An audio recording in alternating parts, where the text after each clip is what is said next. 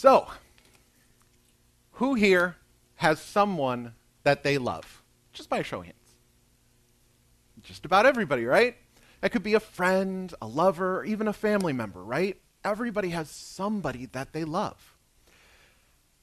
Now, follow up question Who told every single person that they loved on Valentine's Day, which we celebrated last Wednesday, that they love them? I know I'm guilty myself. I didn't I didn't tell every single person. I didn't tell my aunts or my cousins or you know, there were so many people that I just I missed.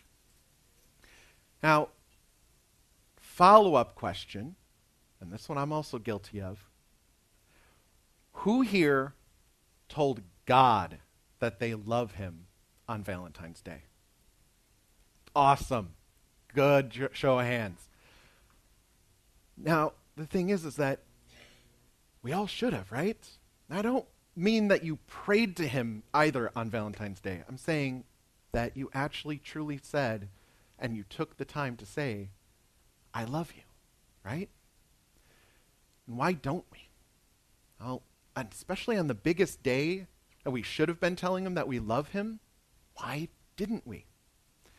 Perhaps, just maybe, we don't understand the love of God, and therefore we don't know how to give him our love. So today we're going to examine the love that God has shown for us and understand just how deep his love is. You see, we've been in a series through Romans 8 called Assurance, Not Insurance. It would at this point take too long to list every single thing that we've been assured of. But um, today we are going to be assured of God's love for us. And God absolutely loves us. I'm not just talking about as a whole community either. As our Creator, God loves each and every single one of us. He crafted our individuality. He loves what makes us strong, and He loves what we feel makes us weak. God works in our lives to strengthen us and to protect us when we need to be protected. So, why do we ignore the fact that He loves us? Could it be that we don't know how He loves us? All the different ways, from the big things to the little things. And that's the entire point of today. So, open up your Bibles, and we're going to look at the next section of Romans chapter 8. If you don't have a Bible, I encourage you to either raise your hand and Deacon can grab one for you, or if you feel more comfortable and want to grab one yourself, there's a couple in the back there. And just as a hint and a forewarning, that's it for the PowerPoint. So you're going to need your Bibles if you want to read along today. okay? So, while everyone is pulling up everything and getting to Romans chapter 8, I want to spend a little time just briefly describing what we'll be reading. Because we find ourselves at a turning point in the chapter as our tone shifts from the pleasantries and softness of the earlier verses to the point, um, and now we start to see the tone change to something a bit firmer. Paul is really hammering home the point of what he's been talking about through the whole chapter here. And this is the start of it all. And Paul does this actually a lot. When he's making a point, he'll start softly and then move into a firmness of conviction. He does this because Paul wanted to live a life that glorified Christ. And when we look back at any of the Gospels, Jesus did the same thing. He started his ministry softly with miracles of bread, fish, and wine. But then he delivered a firm message. And that is by the, the only uh, and that is only by following him that you will find eternal life, and everything else leads to hell. Now, Paul is actively demonstrating one of the main points of the verses that we're going to read today that we are to be conformed to the image of Christ by living that life himself. So let's go ahead and pray before we read and see what God has to teach us today. Father God, we just thank you for this time to come together. We thank you that you are here present with us today, showing us love in everything that you do. Lord, help open our hearts and open our minds to your word today. Let your word convict us of what we need to do in our lives to better ourselves and to accept you into our lives. Amen. So let's go ahead. We're going to read uh, Romans 28 28 through 30. And we know that for those who love God, all things work together for good, for those who are called according to his purpose. For those whom he foreknew, he also predestined to be conformed to the image of his Son, in order that he might be the firstborn among many brothers. And those whom he predestined, he also called. And those whom he called, he also justified. And those whom he justified, he also glorified. Now, Paul starts out by speaking plainly. All things work together for good. It's a beautiful phrase in the middle of two defining features. So let's go into the phrase first, then we're going to look at the f- defining features around that phrase. All things work together for the good. All things truly means all things. We can look throughout the entire Bible and see it. I love to start where it all began with Genesis, though. In the beginning, God created everything from the heavens to the earth to the creatures that we see around to the plants that give us oxygen. He created every single thing. And then he created us in his likeness. And you see, God foreknew everything including the fact that Adam and Eve were going to sin. And yet, out of his love, God still created them. And God still gave them a choice to love him. He said, Do what you have to. I need you to name all these animals. I need you to live. And I need you to not eat of this fruit. Every other fruit, though, it's good fruit. But this is the one that I just need you to not eat. And then Adam and Eve were convinced by the serpent to eat of that fruit. And God did discipline them. But yet we see God walking with them every single step of the way thereafter. God still showed them love.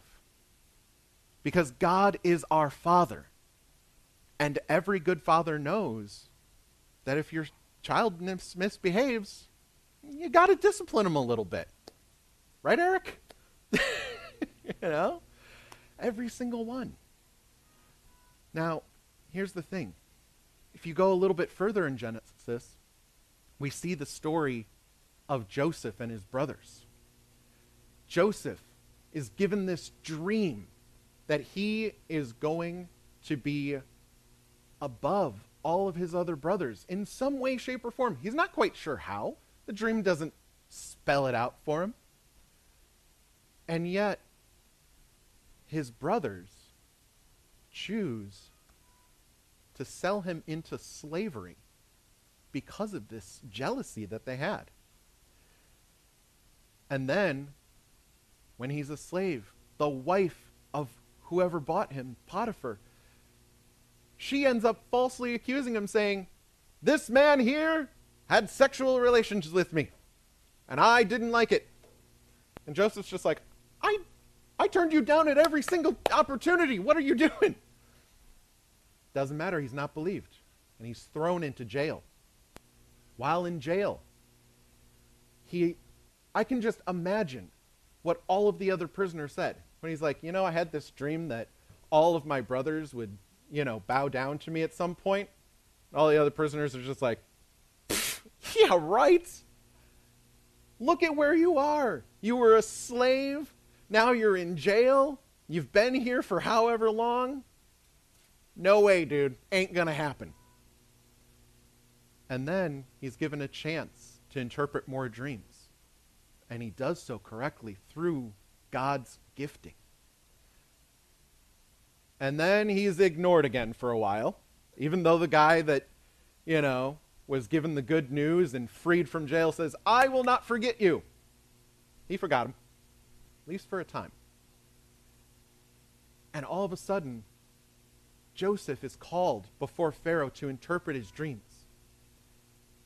And in doing so, he saves all of Egypt from a massive drought and a massive famine.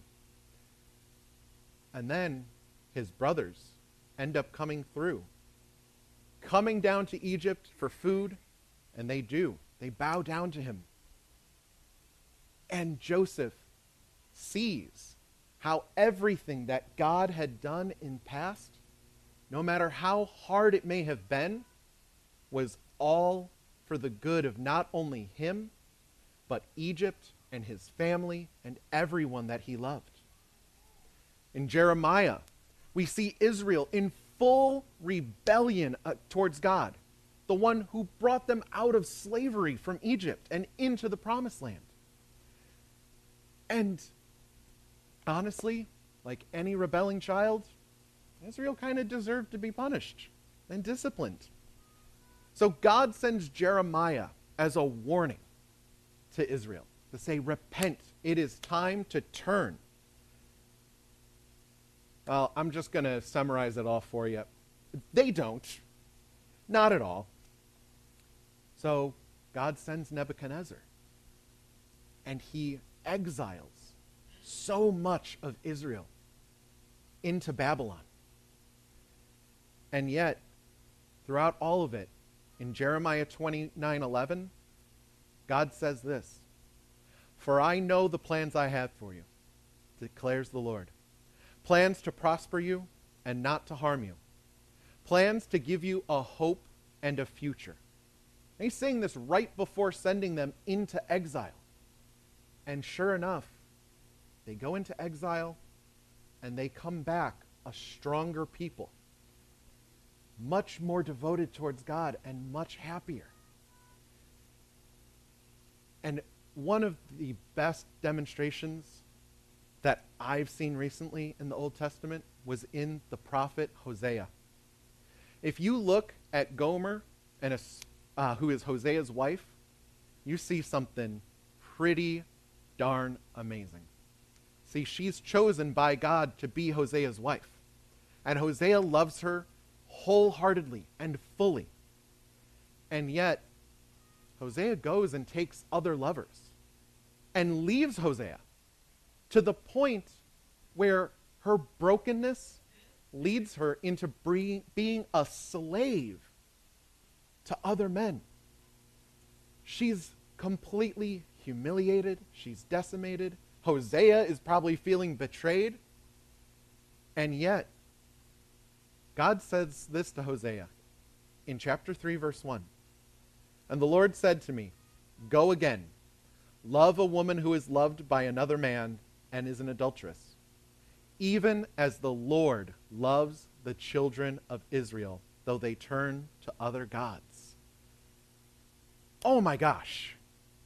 Such an amazing thing to see that even when we turn away from God, God still wants to love us so wholeheartedly. And he proves it all when you look at any of the four Gospels. You see, Israel is again far from God. We see this in the culture. The spiritual leaders, the Pharisees, weren't leading Israel's people, but rather they're showboating about their devotion to God. And the kings of the time didn't even care that the Messiah was coming. In fact, they tried to kill him when he was just a baby. So God himself comes down and he walks among us. Jesus, who is both fully God and fully man, choosing to walk among us and in our lives.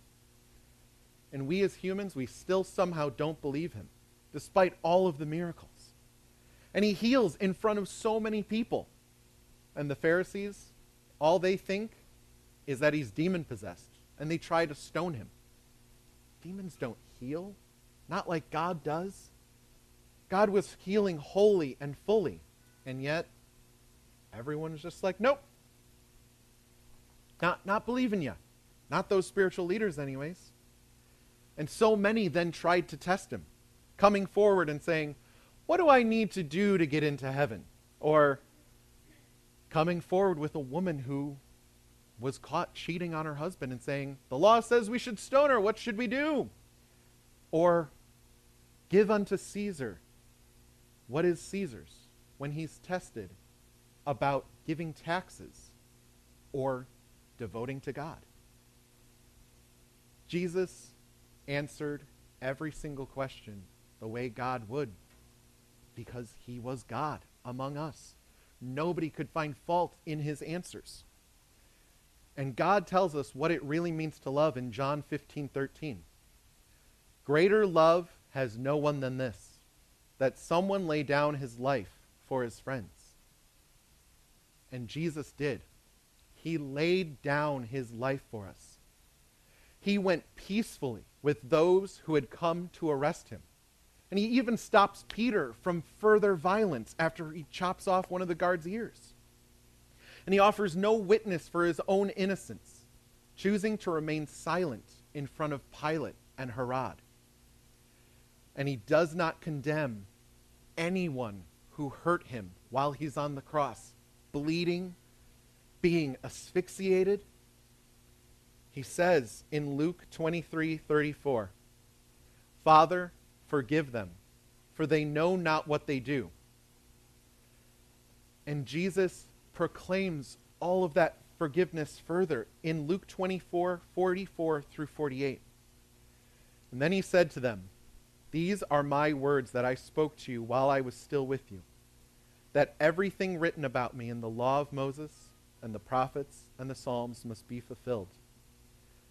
Now he's saying this after his resurrection, walking with people on a road. And 45 continues with Then he opened their minds to understand the scriptures and said to them, Thus it is written that the Christ should suffer and on the third day rise from the dead, and that repentance for the forgiveness of sins should be proclaimed in his name to all nations, beginning from Jerusalem. You are witness of these things. And it's just so amazing to see. Paul even confirms it again in Romans 5 8. But God shows his love for us in that while we were still sinners, Christ died for us. And God does not just work through the good times, people, He works through the bad as well. Those are kind of some of these qualifying statements that we need to look at, though. For those who love God and for those who are called according to his purpose. We know God loves us, and he'll work through our sufferings. The thing is, is only those who love God and accept the calling that is given them, the call to love him, those people are the ones who will see how all things work together for good. It's so easy for everyone else to just focus on the bad. Those who don't know Christ, those that don't know his love, it's so hard to see. Because, you see, we have to love God. We have to be conformed to the image of his Son. And honestly, we need that because God has known all of us since before we were born. And when you accept Him into your life, you see it. I could go into so many verses. Isaiah 43 1 that says, I have called you by name. You are mine. Jeremiah 1 5 before I formed you in the womb, I knew you. Psalm 139, verse 16 Your eyes saw my unformed substance. In your book were written, every one of them, the days that were formed for me, when as yet there was none of them. On and on through the scriptures Galatians 1:15, Ephesians 1:4 and 2:10, Job 31:15, 1 Peter 1:20, 2 Timothy 2:19. You can find it all throughout the Bible. God knows you individually. He has known you since before he created the heavens and the earth. So, how in the world do we do what he wants and be made into the image of his son? Well, 2 Corinthians 5:16 through 21 says it so beautifully. And the highlight is in verse 17 though. Therefore, if anyone is in Christ, he is a new creation. The old has passed away. Behold, the new has come. Out of curiosity, who here has seen that show, Forged in Fire? Excellent. Uh, for those that have not seen it, wonderful show. Go watch it because honestly, it is such a great testament to how we can become forged into the image of Christ. And you see, for those that don't know, Forged in Fire, they, they make blades, they make swords, knives, etc. And I'm a huge sword aficionado, so I love that show. Yep, there you go. Now, Damascus steel is not only one of the hardest steels to make, but it's also one of the most sought after. And the reason it is, is it's so beautiful because it is a blend of all sorts of different metals that come together, and the way it's forged and pounded into each other, you get these swirls throughout the blade itself, just naturally. And in Forged in Fire, many times they're making that Damascus steel not out of ingots, which you would normally think of, but they're taking scrap pieces of metal and reforging them into something beautiful. And that's why the show itself is a beautiful analogy for the process of becoming like Christ. In the first part of the show, they have to go, they have to find their metal, they have to heat it up, and then they pound it with these big hammers into the shape that they need. And the whole part of that first part of the competition is just to meet the parameters of the blade. Does your blade look like the blade that they're trying to create? And is it the appropriate length? Honestly, that's the first part of becoming like the image of Christ, too. That first stage is when you become most like the shape and the parameter. It's the early life of any Christian. And the second stage is so important, though. See, in the show, now they're sharpening their blades, they're refining them, they're putting the handles on, and then at the very end, they have to go through the stress test. And every single Forged in Fire competitor hates the stress test because their blades are being beat on with bone. They're having to cut through things that they don't really think they should maybe cut through. And honestly, there's occasionally where a blade will completely shatter into pieces. And you see, just like us, we can feel like we're shattered too. God is testing us sometimes. And when we fail, especially when we know that we should be doing something better, we feel like we're shattered in the presence of God. But God can do something amazing. He can take those pieces, put them back together, and reforge you. He's going to retest you. He's going to reforge you at the same time.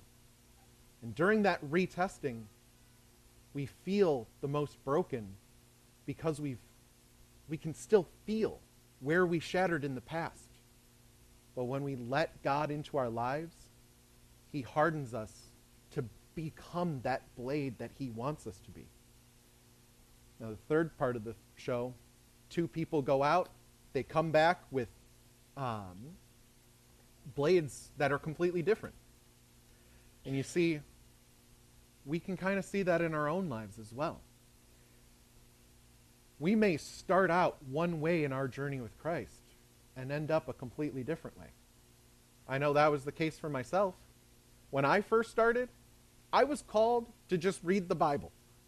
And, you know, I helped out with the sound and the lighting, and that was my place. And now, God has called me to something different. He's forged me into something new. I drum. I come up here and I preach. I help with the youth at the summer camp. One of the best things I've ever done. And yet, in that fourth stage of the show, God, just like or, or just like in our lives, there's another test. More stress tests.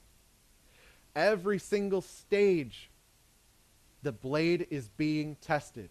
Are you sharp enough? Are you durable enough? And if not, let's reforge you. Let's make it so that you are sharp enough. Let's make it so that you are durable enough. Ladies and gentlemen, a life with Christ, you will become the most beautiful thing in the entire world. But you're going to be tested. There's going to be sufferings. There's going to be trials, but God will get you through it because He loves you. He wants you to become this beautiful creation, His true masterpiece. You see, when you look back into the verses that we're reading today, you see this beautiful stepping stone. Those whom he predestined, he also called. Those he called, he also justified. And those he justified, he also glorified. You see, when we look at the um, the thing that just precedes that, though, you see something really cool. Those whom he predestined, he also called. You see, the call to love Christ is universal. Every single person will receive that call to love Christ. And God knows beforehand whether you are going to accept that call or not. He's the creator of all things. He knows. And He's still going to call you. It is up to you to accept that call. You need to choose to accept that moment and let Him into your life. Or if you're going to close your heart off. And now, many of you, you may be feeling that call right now. And if you are, don't wait. Today may be the last time you will ever get a chance to accept Christ. You may walk out of here and get hit by a bus. I know that's a cliched thing, but it's true. It happened not too long ago with a young girl for our next door church. She went home thinking she'd make it. She didn't. It was her last time. And many of you may go home and you may never hear the word of God again. So today may be the last chance that you have to accept Christ. And I would say, don't wait. Do it. Let him into your life. Because when he calls you and you accept it, you will become justified. Because God works not only through you, but he will work with you from the time that you are called until the time you are formed into the image of Christ. And when you are convicted, that is God acting upon your heart. And don't get me wrong, you still need to work with God and not get stuck being the same person you've always been. God wants you to grow. He does not want you to remain stagnant. Any single musician will know this that you need to practice to get better. Right, Emil? And the thing is, is we can practice with God too. God is the one who gives us that opportunity to practice. And he shows us how to be better. And it's truly a great thing. We need to practice. We need to become justified. And see, then we look again that those whom he justified, he also glorified. When we accept God's call, he'll justify us. And when we get into heaven, we are glorified as we are there with him in his presence. All of these things, they're in the past tense because God already knows if you're going to accept and who's glorified. And once you do become called and you accept that call, God's got your place in heaven, saved for you. You never lose it. You just have to accept Him and say, God, I believe you. I believe that you came down to this earth, that you sent your Son here, and that you would die for me on a cross, and that you are truly my Lord and my Savior. So, how is it that despite all the evidence of God's love, we could not really know of God's love for us? There's so many people out there who say, well, if God really loved me, he would he would what? Create you? Think about who you were before you were even in your mother's womb. Decide that despite all the pain you would give to God by rebelling against him and talking bad about him, he would choose to create you out of love? Why are those words coming out of our mouths? God has not been nothing but generous and loving. He picks us up when we're down at our lowest, and He celebrates our victories with us. Just because you are plugging your ears and closing your heart to God doesn't mean that He isn't there with you. I have the benefit of hindsight myself. A couple years ago, I started a business, my own chainmail business. And honestly, I have never been in business before. I knew nothing. I had barely even created anything. But I loved it. And this was before I knew God. So I took my first leap of faith. I went out and bought probably four five hundred dollars worth of supplies. Meant to only buy 250, but well, they doubled my order accidentally. That was fun. And yet, in that faith of going, this will be successful, God was there with me. And the thing is, is I didn't even realize it because I hadn't accepted Christ into my life. I thought it was my own doing. Hindsight says I should have failed. I had no right to succeed. None. Everything was against me. The fact that I knew nothing about business, the fact that I knew nothing about craft shows or anything. And here I am, three years later, able to even give my business to God and give some of my profits over to Hands on Africa. It's been an amazing journey. Today, everybody here has a choice. You can be with God, or you can turn away from Him. You can either know what true love is in the way He loves you, or you can turn a blind eye to it and live your life without ever knowing what love truly is. Ephesians 4:23 through 24 says, Let the Spirit renew your thoughts and attitudes. Put on your new nature, created to be like God, truly righteous and holy. If you're ready to put on your new nature, and commit yourself to conforming to the image of God, whether you've believed in the past or not, I want you to raise your hand right now. I know I am. I'm ready to commit myself. And if you feel like that you are either ready to make that first commitment to Christ or you're done staying stagnant and want to grow with Christ, let that raise of your hand be that true commitment. God is so happy and smiling down on each and every one of you right now. For he showed us true love by coming down and dying for those who he created, his sons and his daughters. Not only that, but he calls us friend along the way. How is it that he died?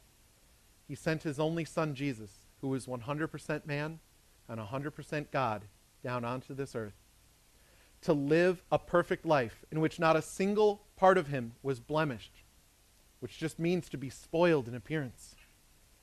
And just like the law stated in Leviticus and Deuteronomy, that an unblemished lamb, lamb was the highest thing that you could sacrifice to take away your sins, Jesus became that unblemished lamb for us. He willingly let himself be sacrificed so that when you turn and accept Christ into your lives, you can be forgiven of your sins.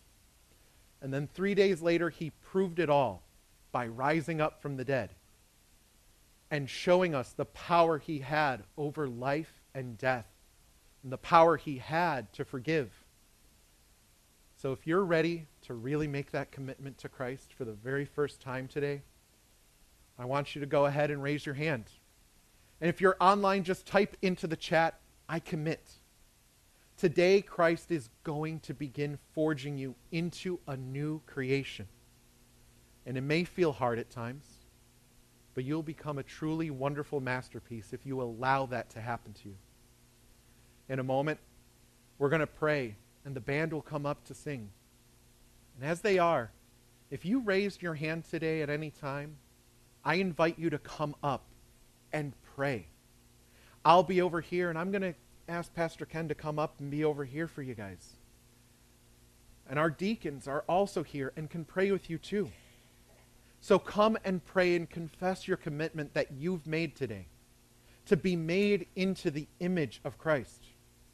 If you don't feel comfortable praying with someone, then I invite you instead to come up and kneel before the cross and pray to God, expressing how much you love him. Let us pray. Father God, we thank you so much that you have shown us love in a way that none of us can ever love another. You love us unconditionally, wholeheartedly, and know everything that you that we will do. Whether praises you or it hurts you you have shown us love. So today, Lord, we turn and we say to you, I love you, Lord. I love you from the bottom of my heart. I love you with every single part of my soul because you chose to create me. You gave me life on this world, and I know that turning to you means that I will continue to live forever in heaven with you and with all of my brothers and sisters who have turned to you. I will gain a great family when I turn to you, Lord. And I thank you from the bottom of my heart, and I love you so much that you have done all of this for me. Lord, we thank you. We thank you for life. We thank you for those who love us, and we thank you for those who we get to love on this world. Show us the way to become like you, that we can lay down our lives for another, that we can love others in a way that is so beautiful. Help us to shine your light on this world and spread your love from here to the ends of the earth. Amen.